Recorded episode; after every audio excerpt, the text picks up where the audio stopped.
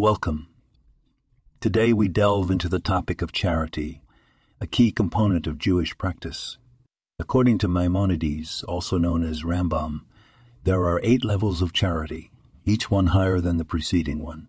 The highest level, above which there is no higher, is to support a fellow Jew by endowing him with a gift or loan, or entering into a partnership with him, or finding employment for him in order to strengthen his hand until he need no longer be dependent upon others.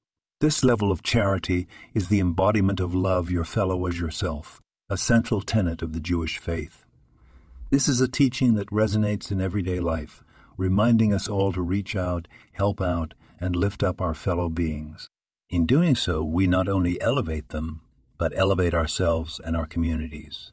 Charity in Judaism is not just an act of giving, it's an act of love, an act of empathy, an act of seeing beyond ourselves.